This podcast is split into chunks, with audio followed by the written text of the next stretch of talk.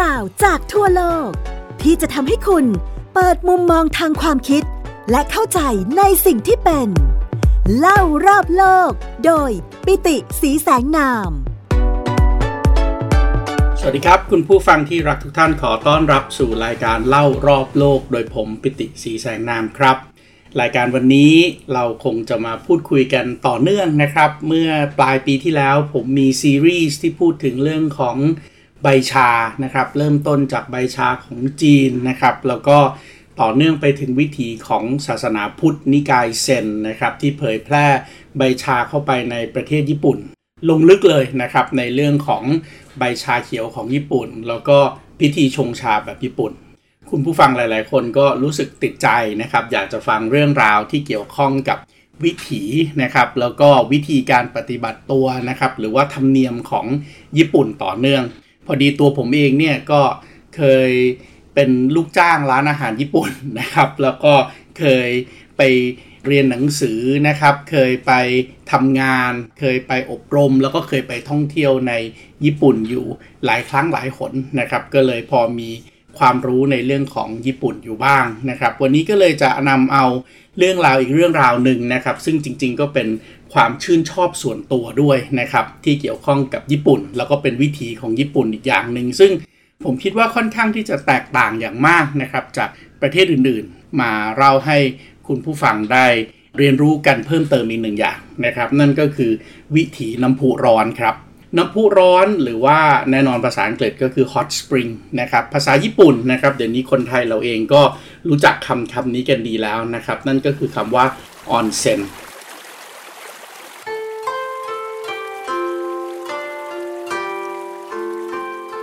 ออนเซนเนี่ยจริงๆแล้วถือว่าเป็นคำสองคำนะครับที่เอามาผนวกกันคำหนึ่งก็คือคำว่าออนนะครับซึ่งแปลว่าร้อน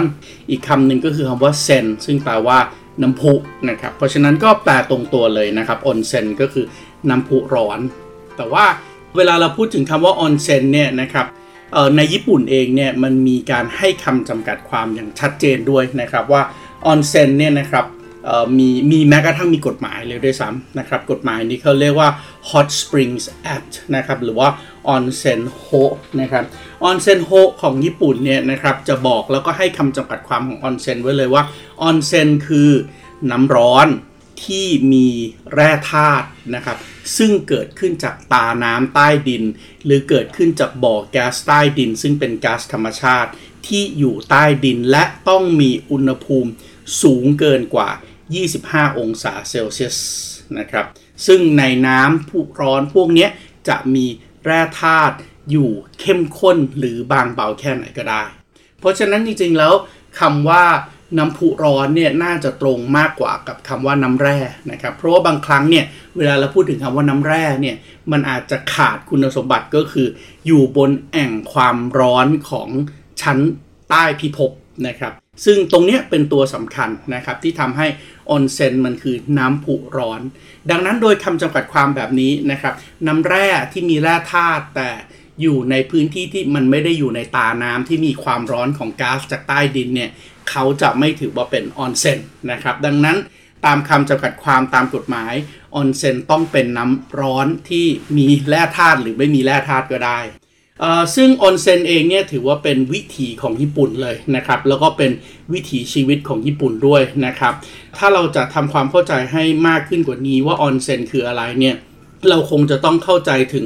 ลักษณะภูมิศาสตร์ แล้วก็ภูมิประเทศของประเทศญี่ปุ่นก่อนครับว่าประเทศญี่ปุ่นเนี่ยนะครับ โดยลักษณะทางภูมิศาสตร์เนี่ยญี่ปุ่นมีเกาะเป็นหมู่เกาะนะครับ มีเกาะหลายๆคนบอกว่าโอ้โห เกาะของญี่ปุ่นก็มีอยู่ 4 เกาะไง จริงๆไม่ใช่นะครับ ญี่ปุ่นมีเกาะอยู่ทั้งหมด 6,852 เกาะ 6,852 เกาะเนี่ยนะครับเขาแบ่งออกมาเป็นเกาะใหญ่ ๆ อยู่ 4 กลุ่ม กลุ่มแรกทางเหนือสุดขวามือสุดนะครับก็คือฮกไกโด หลังจากฮกไกโดก็จะเป็นเกาะที่อยู่ตรงกลาง แล้วก็เป็นเกาะที่ใหญ่ที่สุดนะครับนั่นก็คือเกาะฮอนชูแล้วก็ซ้ายมือสุดของหมู่เกาะตรงนี้นะครับก็คือเกาะคิวชูนะครับหมู่เกาะคิวชู ระหว่างหมู่เกาะคิวชู กับหมู่เกาะฮอนชู ก็จะมีหมู่เกาะเล็ก ๆ อยู่อีกหมู่เกาะหนึ่งนะครับ นั่นก็คือชิโกกุนะครับ เพราะฉะนั้นเรียงจากขวาไปซ้ายก็จะมีฮอกไกโดฮอนชู ชิโกกุ แล้วก็คิวชู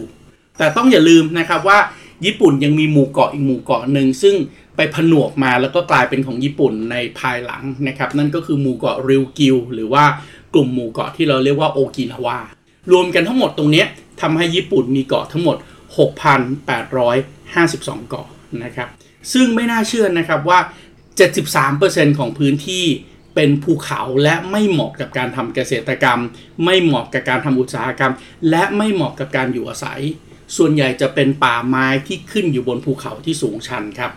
นั่นก็เลยทำให้ถึงแม้ทุกฝั่งทุกส่วนของญี่ปุ่น ซึ่งมีภูมิประเทศเป็นลักษณะเรียวยาวจากซ้ายไปขวาจากเหนือลงใต้เนี่ย มันทำให้ใกล้ทะเลก็จริง อยู่ติดกับทะเลก็จริง มีความอุดมสมบูรณ์จากท้องทะเลก็จริง แต่ปัญหาก็คือขาดแคลนที่ราบ ขาดแคลนพื้นที่ที่จะเพาะปลูก ขาดแคลนพื้นที่ที่จะทำการอุตสาหกรรม แล้วก็ประชาชนทุกคนก็จะไปหนาแน่นกันอยู่บริเวณที่ราบชายฝั่งซะมากกว่า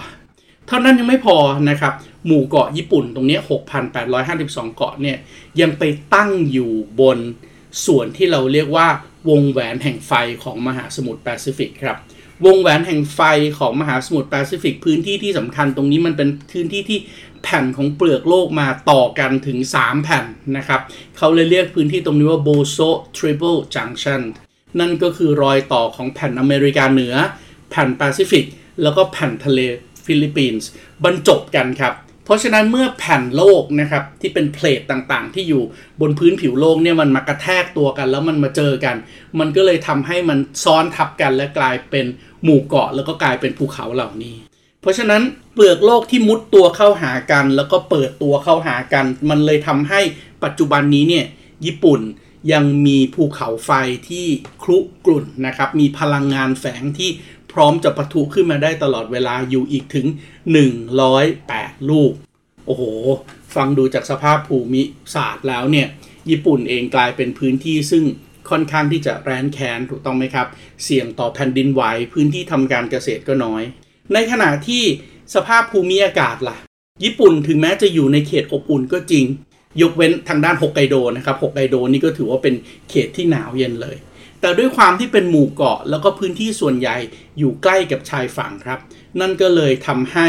กระแสลมต่างๆ ในประเทศญี่ปุ่นเนี่ยมันมีความรุนแรงมาก เพราะฉะนั้นเมื่อกระแสลมต่างๆ มีความรุนแรงมากนะครับ ยกตัวอย่างเช่นอะไรฮกไกโดไม่ต้องพูดถึงนะครับฮกไกโดนี่หิมะปกคลุมหนาวเย็นอยู่แล้วนะครับ โดยเฉพาะในช่วงฤดูหนาว แต่พอเราพูดถึงพื้นที่ที่ลงมา ญี่ปุ่นจะแบ่งพื้นที่ภูมิภาคต่างๆ ของญี่ปุ่นเนี่ยออกเป็น 8 เขต เขตบนสุดก็คือฮกไกโดที่เป็นเกาะขนาดใหญ่นะครับ ตรงนั้นก็จะเป็นภูมิภาคภูมิภาคหนึ่งไปเลย ถัดจากฮกไกโดลงมาก็จะเป็นตัวตอนเหนือของเกาะฮอนชูนะครับ พื้นที่ตรงนี้เนี่ยนะครับเราจะเรียกว่าโทโฮคุจากโทโฮคุนะครับก็จะเป็นพื้นที่ที่อยู่ทางด้านลงมาทางใต้ก็จะเป็นพื้นที่ที่อยู่ทางขวามือ แล้วก็เป็นที่ราบขนาดใหญ่ พื้นที่ราบตรงนี้เราเรียกว่าที่ราบคันโต หรือว่าภูมิภาคคันโต ซึ่งก็จะมีเขตที่ราบตรงนี้ก็ใช้เป็นที่ตั้งของเมืองหลวงนะครับ นั่นก็คือกรุงโตเกียว เพราะนั้นพื้นที่ตรงนี้อย่างที่ผมบอกจากพื้นที่ทางตอนเหนือ ซึ่งมีภูเขาสลับซับซ้อน มาเจอพื้นที่ที่เป็นที่ราบขนาดใหญ่ ไอ้ที่ราบขนาดใหญ่นี้ก็เลยกลายเป็นแหล่งที่ลมที่รุนแรงจากภาคเหนือที่ลงมาตามภูเขาที่เป็นแนวของหิมะเนี่ยมันพัดกระจายลงมาทำให้พื้นที่ตรงนี้เองในช่วงฤดูหนาวก็มีหิมะแล้วก็มีความหนาวเย็น ถัดจากคันโตมองขึ้นไปก็จะกลายเป็นทะเลญี่ปุ่นถูกต้องไหมครับ ทะเลญี่ปุ่นเนี่ยก็เป็นทะเลที่กั้นระหว่างญี่ปุ่น เกาหลี จีน แล้วก็รัสเซีย เพราะฉะนั้นลมหนาวจากไซบีเรีย เวลาพัดลงมาผ่านทะเล ก็ยิ่งเอาความหนาวลงมาพัดลงมาตรงพื้นที่บริเวณนี้อีกนะครับ พื้นที่บริเวณนี้ที่อยู่ทางฝั่งทะเลญี่ปุ่นเนี่ยเราจะเรียกว่าภูมิภาคชูบุก็ยังคงมีความหนาวเย็นอยู่ เพราะฉะนั้นไม่ว่าจะเป็นที่ราบทางตอนกลาง อย่างเช่นที่ราบคันโตนะครับขึ้นมาถึง ภาคเหนือซึ่งอยู่ติดก็ไม่ใช่ภาคเหนือเรียกภูมิภาคชูบุแล้วกัน ที่อยู่ติดกับทะเลญี่ปุ่น ก็ยังเป็นพื้นที่รับลมและเป็นลมปะทะที่เป็นลมเหนือจากไซบีเรีย ซึ่งมีความหนาวเย็นด้วย ถัดจากนั้นก็จะเป็นอีกที่ราบหนึ่งนะครับ นั่นก็คือที่ราบคันไซนะครับ ซึ่งเป็นที่ตั้งของเมืองหลวงเก่านะครับ นั่นก็คือเกียวโตนะครับ แล้วก็เมืองท่าสำคัญก็คือโอซาก้าโกเบก่อนที่จะลงมาจนถึงภูมิภาคที่เราเรียกว่าภูมิภาค ชูโงกุนะครับชูโงกุนี่ก็จะเชื่อมระหว่างคันไซกับเกาะอีก 2 เกาะนะครับก็คือเกาะคิวชูกับเกาะชิโกกุ ซึ่งพื้นที่ตรงนี้ก็ยังคงเป็นลักษณะแบบเดิมครับ อยู่ติดกับทะเลญี่ปุ่นด้านบนแล้วก็รับลม เพราะนั้นญี่ปุ่นเองก็ถือว่าเป็นพื้นที่ซึ่งถึงแม้จะอยู่ในเขตอบอุ่น แต่ด้วยความที่มันเป็นพื้นที่เปิดล้อมรอบด้วยทะเล กระแสลมหนาวจากไซบีเรียก็ยังคงเข้ามาปะทะได้อยู่ เพราะญี่ปุ่นส่วนใหญ่ก็เลยมีหิมะปกคลุม หนาวเหน็บ หนาวเหน็บทำเกษตรไม่ได้ สิ่งที่สำคัญที่จะมาช่วยไว้ แล้วก็เป็นหล่อเลี้ยงของชีวิตที่มันแลนแคนแล้วก็ลำบากมาก ๆ เลยตรงนี้ก็คือแน่นอนครับ แนวของภูเขาไฟที่ผมบอกไปตอนต้นไอแนวของภูเขาไฟทั้ง 108 ลูก ซึ่งมันยังมีพลังงานอยู่เนี่ยแหละครับ มันมีพลังงานความร้อนใต้พิภพที่ถ้าพลังงานความร้อนใต้พิภพตรงนี้ มันไปอยู่ใกล้ ๆ กับแอ่งน้ำใต้ดิน แอ่งน้ำใต้ดินตรงนี้ก็จะถูกต้มให้เดือดอยู่ตลอดเวลา แล้วเมื่อแอ่งน้ำใต้ดินตรงนี้ถูกต้มให้เดือดอยู่ตลอดเวลา มันก็จะมีแรงดัน แล้วก็ดันตัวเองออกมากลายเป็นตาของสิ่งที่เราเรียกกันว่าออนเซนหรือว่าน้ำผุร้อน เพราะฉะนั้นออนเซนหรือว่าน้ำพุร้อนเนี่ยมันเลยมีความหมายแล้วก็มีประเด็นที่สืบเนื่องต่อเนื่องกับประวัติศาสตร์ของญี่ปุ่น แล้วก็วิถีชีวิตของคนญี่ปุ่นมาอย่างต่อเนื่องยาวนานครับ เพราะในฤดูหนาวที่หนาวเหน็บพื้นที่ปกคลุมไปด้วยหิมะ มันไม่เหมาะที่จะมีชีวิตอยู่ครับ ยกเว้นบริเวณรอบๆออนเซ็นครับที่มีแอ่งน้ำขึ้นมา แน่นอนน้ำใช้เลี้ยงชีวิตได้ ความอบอุ่นทำให้ไม่หนาวเย็นในเวลาหน้าหนาว และที่สำคัญที่สุดมันเป็นพื้นที่ที่สามารถพอปลูกได้ครับ เพราะต้องอย่าลืมนะครับว่า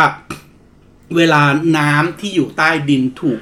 ความร้อนจากพลังงานความร้อนใต้พิภพเดือด จนดันไอ้น้ำขึ้นมาเนี่ยมันก็ผลักดันเอาแร่ธาตุต่างๆ ที่อยู่ใต้ดินให้ละลายกับน้ำตรงนี้มาด้วย ดังนั้นรอบๆบริเวณของออนเซ็นก็จะเป็นพื้นที่ที่ป่าอุดมสมบูรณ์มากเป็นพิเศษ เป็นพื้นที่ที่ดินมีแร่ธาตุที่อุดมสมบูรณ์มากเป็นพิเศษ เพราะฉะนั้นถ้าจะต้องทำการเกษตร แหล่งที่อุดมสมบูรณ์และเหมาะที่จะทำการเกษตรและตั้งชุมชนที่จะไม่หนาวเย็นจนเกินไป ก็จะอยู่รอบๆออนเซ็น เพราะฉะนั้นในสังคมที่ผมเคยเล่าให้ฟังไปก่อนๆหน้านี้แล้วตอนที่เราเราเล่าถึงเรื่องของผีในภูมิภาคนี้ใช่ไหมครับว่า จริง ๆ แล้วผีเนี่ยคือการเคารพธรรมชาติ ดังนั้นคนในหมู่เกาะญี่ปุ่นก็เลยให้ความสำคัญกับออนเซ็นในฐานะที่เป็นพื้นที่ส่วนกลางที่มีเทพเจ้าคอยดูแลรักษา เพื่อทำให้เขามีความอบอุ่นในหน้าหนาว มีความอุดมสมบูรณ์พอที่จะทำเกษตรได้ ดังนั้นในพื้นที่ที่เป็นบ่อน้ำพุร้อนส่วนใหญ่ก็จะเป็นพื้นที่ศักดิ์สิทธิ์ครับ การนำน้ำจากน้ำพุร้อนมาใช้ จึงต้องเป็นการทำด้วยความเคารพและไม่มีใครเข้าไปทำอะไรก็ตามที่จะ ปนเปื้อนในพื้นที่ที่เป็นพื้นที่ของ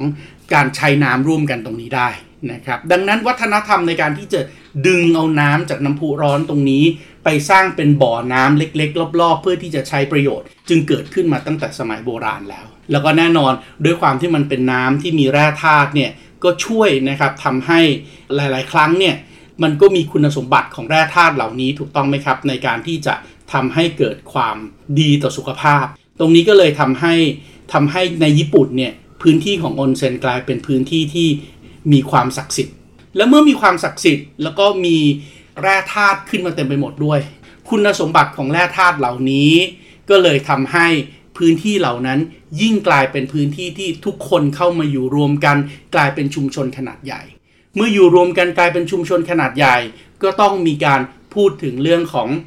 สิ่งที่ทำได้และสิ่งที่ทำไม่ได้ ที่เกี่ยวข้องกับตาน้ำร้อน หรือว่าผูน้ำร้อนหรือว่าออนเซ็นแห่งนี้ แน่นอนครับกิจกรรมที่อาจจะทำให้พื้นที่ตรงนี้มีความสกปรกหรือปนเปื้อน ต้องถูกห้ามทำใกล้ ๆ กับออนเซ็นเด็ดขาดในในในวัฒนธรรมของญี่ปุ่นเนี่ยนะครับ สิ่งที่เขาถือว่าเป็นหรือว่าพฤติกรรม หรือว่าการกระทำหรือว่าคนที่ไปเกี่ยวข้องกับกิจกรรมเนี้ยเขาจะถือว่ามันเป็นกิจกรรมที่สกปรกนะครับ นั่นก็คือคนที่เกี่ยวข้องกับการฆ่า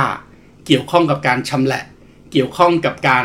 อย่างเช่น กิจกรรมฟอกหนังอย่างเงี้ยนะครับ คนที่ทำเครื่องหนัง คนที่ทำกิจกรรมที่เกี่ยวข้องกับหนังเนี่ย ในญี่ปุ่นในสังคมญี่ปุ่นเนี่ยจะถือว่าเป็นกลุ่มคนซึ่งทำงานที่สกปรก เพราะคุณไปฆ่าสัตว์ตัดชีวิตถูกต้องไหมครับ แล้วคุณยังชำแหละซากศพอีก และไอกิจกรรมของการชำแหละพวกนี้เนี่ยมันก็สกปรกอะ่ะมันมีความเน่าเหม็น มันมีกลิ่นเหม็นนะครับ แล้วมันก็อาจจะก่อให้เกิดเชื้อโรคเพราะกิจกรรมเหล่านี้ก็จะถูก กันออกไปจากพื้นที่ส่วนกลางของออนเซ็นในขณะเดียวกันคนที่ทำเรื่องพวกนี้ก็จะถูกมองว่าเป็นคนที่มีวันณะต่ำเมื่อเทียบกับคนในวิชาชีพอื่นๆ ในสังคมด้วย กลายเป็นอาชีพที่ถูกรังเกียจ เพราะนั้นคนเหล่านี้ก็จะถูกมองว่าอย่ามาใช้น้ำผุร้อนร่วมกับฉันเลยคำถามคือเอา้าแล้วจะทำยังไงอะเพื่อที่จะบอกว่าคนคนนี้ทำอาชีพอะไร เพราะว่าการทำอาชีพมันไม่ได้สามารถแสดงออกได้ด้วยร่างกายถูกต้องไหมครับ ดังนั้นในอดีต ก็เลยจะมีการพูดถึงเรื่องของการสักครับ การสักหรือว่าแทททูเนี่ยจะเป็นการบ่งบอกไปที่ตัวบุคคลเลย เพราะว่าแน่นอนเวลาคุณลงไปอาบน้ำรวมกันในบ่อของออนเซนคุณต้องถอดเสื้อผ้าออกทั้งหมดถูกต้องไหมครับ ดังนั้นคุณไม่สามารถดูได้เลยว่าคนคนนี้เป็นพ่อค้า คนคนนี้เป็นซามูไร คนคนนี้เป็นขุนนาง คนคนนี้เป็นคนล่าสัตว์ คนคนนี้เป็นคนชำแหละสัตว์ คนคนนี้เป็นคนเชื่อสัตว์ หรือคนคนนี้เคยเป็นอดีตนักโทษ ดังนั้นวิชาชีพบางวิชาชีพจึงถูกสักครับ สักเพื่อที่จะบอกว่าคนคนนี้มีอาชีพอะไร และอาชีพนั้นอาจจะถูกลังเกียจจากสังคมทำให้ไม่สามารถลงไปในออนเซ็นได้ เพราะฉะนั้นจนถึงทุกวันนี้บ่อออนเซ็นจำนวนมากในญี่ปุ่นนะครับ ก็ยังคงห้ามคนที่มีรอยสักลงไปด้วย ซึ่งแน่นอนครับส่วนหนึ่งก็เป็นเพราะว่าอะไร ส่วนหนึ่งก็เป็นเพราะว่ารอยสักเหล่านี้เนี่ย มันบอกถึงคนที่เคยทำอาชญากรรม ติดคุกติดตาราง มันบอกถึงคนที่เคยเป็นลูกน้องในแก๊งที่เราเรียกว่ายากุซ่านะครับ เพราะฉะนั้นจนถึงทุกวันนี้นะครับมีการประมาณการกันว่า 60%นะครับของออนเซ็นทั่วญี่ปุ่นเนี่ยก็ยังคงห้ามคนที่มีรอยสักลงไปใช้บริการอยู่นะครับ ถึงแม้ว่าจะมีการเปลี่ยนแปลงมากยิ่งขึ้นแล้วก็ตาม Japan National Tourism Organization เนี่ยนะครับพบว่า 30%ของออนเซ็นในโรงแรมนะครับแล้วก็ในเรียวกังนะครับโรงแรมที่เป็นแบบ traditional แบบดั้งเดิมของญี่ปุ่นเนี่ยนะครับก็ค่อยๆ เปิดกว้างมากยิ่งขึ้นนะครับแต่ก็เพียงแค่ 30%เท่านั้น ในขณะที่ใน 30%เนี่ยที่เปิดกว้างก็ยังบอกด้วยนะครับว่า แต่บางครั้งถ้าเกิดรอยสักที่มีขนาดใหญ่เกินไป ก็ต้องขออนุญาตให้ลูกค้าไม่ใช้ออนเซ็นนะนะครับหรือถ้าจะใช้ออนเซ็นในญี่ปุ่นก็มีการคิดนวัตกรรมครับ นั่นก็คือมีสเปรย์สเปรย์ที่จะพ่นลงไปบนผิวหนังเนี่ยครับเพื่อที่จะปกปิดร่องรอย ให้คนอื่นๆ ลูกค้าคนอื่นๆ ไม่ได้เห็นรอยสักเหล่านั้น เพราะบางครั้งจริงๆ โรงแรมหรือว่าเรียวกางเอง ไม่ได้รังเกียจลูกค้าที่ติดรอยสักนะครับ เพียงแต่ว่า เขาเกรงว่าลูกค้าคนอื่นๆ บางคนเนี่ยยังมีความรังเกียจตัวรอยสักอยู่นะครับ น้ำพุร้อนส่วนใหญ่นะครับก็จะมี คุณสมบัติที่ดีนะครับที่มาจากแร่ธาตุที่เกิดขึ้นถูกต้องไหมครับแร่ธาตุเหล่านี้หลักๆ เลยก็จะเป็นแร่แน่นอนเกิดขึ้นจากชั้นหินถูกต้องไหมครับเรากำลังพูดถึงแคลเซียม แมกนีเซียมกรรมถันนะครับหลายๆ คนอาจจะเคยได้กลิ่นคล้ายๆ ที่เราเรียกว่ากลิ่นก๊าซไข่เน่านะครับเวลาเดินเข้าไปใกล้ๆบ่อน้ำพุร้อนนะครับนั่นคือกลิ่นของกรรมถันธาตุเหล็กนะครับโพแทสเซียมคลอไรด์โซเดียมต่างๆ เพราะฉะนั้นในญี่ปุ่นเองเนี่ยนะครับเขาก็มีการ จำแนกประเภทของออนเซนนะครับตามแร่ธาตุด้วยนะครับอย่างเช่นออนเซนกรรมฐานนะครับอันนี้เป็นกลิ่นที่เรามักจะได้กลิ่นกันบ่อยๆ เวลาไปออนเซนนะครับกลิ่นคล้ายๆกลิ่นก๊าซไข่เน่านี่แหละครับเขาบอกว่าออนเซนกรรมฐานนะครับจะมีคุณสมบัติ แน่นอนมันเป็นมันมีความระคายผิวนิดๆหน่อยๆนะครับแต่ มันจะช่วยในเรื่องของรักษาโรคผิวหนังเรื้อรังได้ ความร้อนจะช่วยลดอาการปวดไขข้อต่างๆนะครับ แล้วก็ความร้อนที่มาพร้อมกับกรรมฐานเนี่ยคนญี่ปุ่นเชื่อว่าจะช่วยในเรื่องของการลดปัญหาความดันโลหิตสูง การแข็งตัวของหลอดเลือด อีกกลุ่มหนึ่งนะครับ ซึ่งจะตรงกันข้ามกับกลุ่มของออนเซนกรรมฐานเลยนะครับ ก็คือกลุ่มของออนเซนที่เป็นออนเซนไร้สีไร้กลิ่น ออนเซนไร้สีไร้กลิ่นเนี่ยจะเป็นน้ำร้อนนะครับที่มีแร่ธาตุแหละ แต่เป็นแร่ธาตุกลุ่มที่ไม่มีสีไม่มีกลิ่นนะครับ ซึ่งคนญี่ปุ่นถือว่าโอ้น้ำแร่แบบนี้น้ำพุร้อนแบบนี้ออนเซนแบบนี้เนี่ยจะเป็นน้ำแร่ที่อ่อนโยนกับผิวหนังนะครับทำให้สวยนะครับลงไปแล้วขึ้นมาแล้วผิวก็จะเต่งตึงแล้วก็สวยนะครับจะมีสรรพคุณพิเศษอีกอย่างหนึ่งนอกจากจะเป็น beauty ออนเซนแล้วก็คือทำให้ดีต่อ ระบบประสาทต่างๆนะครับ ความตื่นตัวนะครับ sense ต่างๆ จะดีขึ้นหลังจากที่ลงไปแช่ในออนเซนไร้สีไร้กลิ่น ในขณะที่อีกกลุ่มหนึ่งนะครับก็จะเป็นออนเซนซึ่งสังเกตง่าย ๆ เลยก็คือน้ำเนี่ยมันจะ bubble bubbling อยู่ตลอดเวลานะครับ bubble bubbling ตลอดเวลา คือมีฟองอากาศผุดขึ้นมาตลอดเวลา ฟองอากาศที่ผุดขึ้นมาตลอดเวลาเนี่ยบางคนเรียกว่าเป็นโซดาออนเซนนะครับหรือแต่จริงๆแล้วเหตุผลที่มันเกิด ผุดผุดของฟองอากาศแบบนั้นที่คล้ายๆ กับโซดาที่มันซ่าอยู่ตลอดเวลาเนี่ยนะครับ เนื่องจากน้ำตรงนั้นนะมันมีความเป็นด่างสูง เพราะนั้นหลายๆ ครั้งเขาจะเป็น alkali ออนเซน alkali ออนเซนเนี่ยข้อดีก็คือเขาบอกว่ามันจะช่วยทำให้ไขมันส่วนเกินที่อุดตันอยู่บนรูขุมขนอยู่บนผิวหนังเนี่ยหลุดออกไปได้ เพราะฉะนั้นแน่นอนคุณสมบัติอย่างหนึ่งก็คือแก้สิวครับ นอกจากจะแก้สิวแล้วยังทำให้รูขุมขนกระชับนะครับทำให้ผิวหนังเรียบเนียน เพราะฉะนั้นคุณผู้หญิงคนไหนที่ห่วงเรื่องรูขุมขนกว้างเนี่ยนะครับออนเซนที่เป็นออนเซน alkali ก็จะช่วยได้ออนเซนอีกกลุ่มหนึ่งนะครับจะเป็นออนเซนกลุ่มที่เป็นซัลเฟตครับ ออนเซนกลุ่มที่เป็นซัลเฟตนี่ก็จะมีสีที่แบบสดใสมากเลยนะครับ สีของซัลเฟตนี่ก็จะสีเป็นส้มๆนะครับ จะช่วยเรื่องของรักษารอยแผลเป็นครับ รักษาโรคผิวหนังเรื้อรังนะครับ รักษาเรื่องของเส้นเลือดขอด แล้วก็ออนเซนนอกจากสีส้มๆ แล้วยังมีออนเซนที่กลิ่นคล้ายๆสนิมเหล็ก แล้วก็น้ำเป็นสีแดงเลย ถ้าลงมาแถวๆคันโตแถวๆโยโกฮาม่าแถวๆโตเกียวเนี่ย จะเจอออนเซนพวกนี้เยอะนะครับออนเซนซึ่งมีแร่เหล็กอยู่มาก ในเกาะคิวชูในเบปปุเองก็มีออนเซนแบบนี้นะครับออนเซนที่น้ำจะเป็นสีแดงเลยนะครับน้ำที่เป็นสีแดงเนี่ยเกิดขึ้นจากมันมีธาตุเหล็กอยู่ในออนเซนครับออนเซนธาตุเหล็กเนี่ยจะช่วยในเรื่องของเสริมสร้างธาตุเหล็ก แก้ปัญหาโลหิตจาง เท่านั้นยังไม่พอนะครับยังมีออนเซนที่ มีไฮโดรเจนคาร์บอเนตนะครับไฮโดรเจนคาร์บอเนตนี่ก็จะช่วยเรื่องโรคไขข้อโรคความดันสูงนะครับออนเซนที่มีความเป็นคลอไรด์สูงออนเซนที่เป็นความคลอไรด์สูงเนี่ยเขาเชื่อกันนะครับว่าผู้หญิงที่ลงไปจะช่วยบำรุงในเรื่องของอวัยวะภายในที่เกี่ยวข้องกับโรคของสตรีนะครับ แล้วก็ออนเซนบางอย่างก็จะมีลักษณะเป็นกรดอ่อนๆนะครับ อย่างเช่นออนเซนกรดบอริกออนเซนแอซิติกออนเซนเรเดียมนะครับออเซนพวกนี้จะมีกรดต่างๆอยู่ ซึ่งจะช่วยปรับสมดุลเกี่ยวกับเรื่องของผิวหนัง เรื่องของโรคเกาต์เกี่ยวข้องกับโรคไขข้อนะครับ แล้วก็บอกว่าลงไปแล้วขึ้นมาจะทำให้ผิวขาวใสกระจ่างด้วยนะครับ เพราะฉะนั้นอันนี้ก็จะเป็นประโยชน์ของออนเซนที่มีแร่ธาตุอยู่ในรูปแบบต่างๆ ออนเซนเนี่ยส่วนใหญ่จะแบ่งพื้นที่ออกเป็น 3 ส่วนนะครับ เวลาเราเดินเข้าไป ส่วนแรกเนี่ยก็จะเป็นพื้นที่ที่อาจมีน้ำให้ดื่มถูกต้องไหมครับ เพราะเวลาเราแช่น้ำร้อนเนี่ยมันจะเสียน้ำก่อนที่เราจะแช่น้ำเราจะต้องดื่มน้ำอาจจะเป็นดื่มน้ำชา บางทีก็เป็นชาข้าวชาสมุนไพรดื่มก่อน แล้วก็ถอดรองเท้า เก็บรองเท้าเข้าไปในล็อกเกอร์นะครับพื้นที่ตรงนี้เขาจะเรียกว่าดัตชูไบก็จะเป็นพื้นที่ที่ไว้ถอดรองเท้า เก็บของนะครับ หลังจากนั้นก็จะเข้าไปในส่วนที่เป็นพื้นที่ที่เป็นพื้นที่อาบน้ำครับ เราจะต้องเอาของเอาเสื้อผ้าทั้งหมดของเราเนี่ยเก็บในล็อกเกอร์ในบริเวณที่ผมบอกตอนแรก ตอนนี้เราก็จะเหลือตัวเปล่าๆแล้วแล้วหลังจากนั้นเราถึงจะเข้าไปในพื้นที่ที่เป็นพื้นที่อาบน้ำนะครับ คุณต้องอาบน้ำสระผมชำระล้างร่างกายให้สะอาดหมดจดก่อนนะครับ ถึงจะสามารถที่จะเข้าไปใช้บริการในในออนเซ็นได้ ปกติคนญี่ปุ่นเวลาอาบน้ำในพื้นที่ส่วนนี้เนี่ยเขาจะมีม้านั่งเล็กๆนะครับ แล้วก็มีกะละมังเล็กๆกะละมังเล็กๆ นี่ก็ไว้เปิดน้ำนะครับสำหรับที่จะเอาผ้าร้อนเอาผ้าผ้าขนหนูผืนเล็กเนี่ยแช่ลงไป แล้วก็เอามาปกหัวทำอะไรต่อมีอะไรนะครับ แล้วก็ล้างตัวโดยการนั่งอยู่บนม้านั่งเล็กๆ หลังจากนั้นถึงจะพอคุณ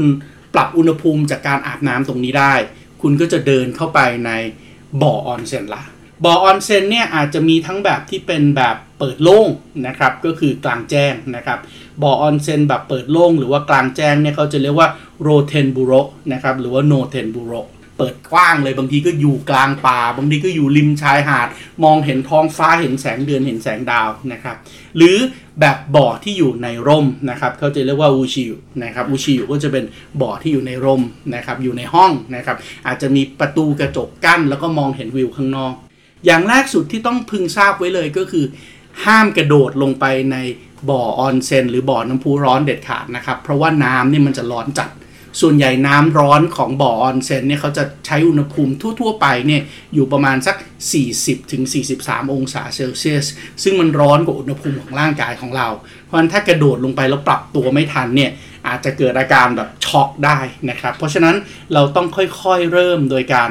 เข้าไปใกล้ๆ แล้วก็ค่อยๆ ปรับอุณหภูมินะครับ ปรับอุณหภูมิทำยังไงล่ะนะครับ ที่ออนเซนพวกนี้ก็จะมีกะละมังเล็กๆครับ มีขันเล็กๆ ให้เราเอาตักน้ำขึ้นมาแล้วค่อยๆ ราดที่ตัวก่อนนะครับราดที่ตัวเริ่มจากราดที่มือราดที่เท้าราดที่แขนราดที่ขาราดที่ตัวราดที่ศีรษะ หลังจากนั้นตัวของเราก็จะเริ่มอุ่นละพอตัวของเราเริ่มอุ่น ตัวของเราสะอาดแล้ว เราก็ค่อยหย่อนตัวลงไปในออนเซนครับ บางคนบอกว่ามีทริคนิดนึงก็คือต้องขอโทษด้วยนะครับ คุณผู้ฟังมันมันเป็นทริคที่เขาใช้กันจริง ๆ ก็คือ ใช้มือของเราเนี่ยครับสองมือ มือหนึ่งเนี่ยปิดไว้ที่ขอโทษนะครับ ปลายของอวัยวะเพศ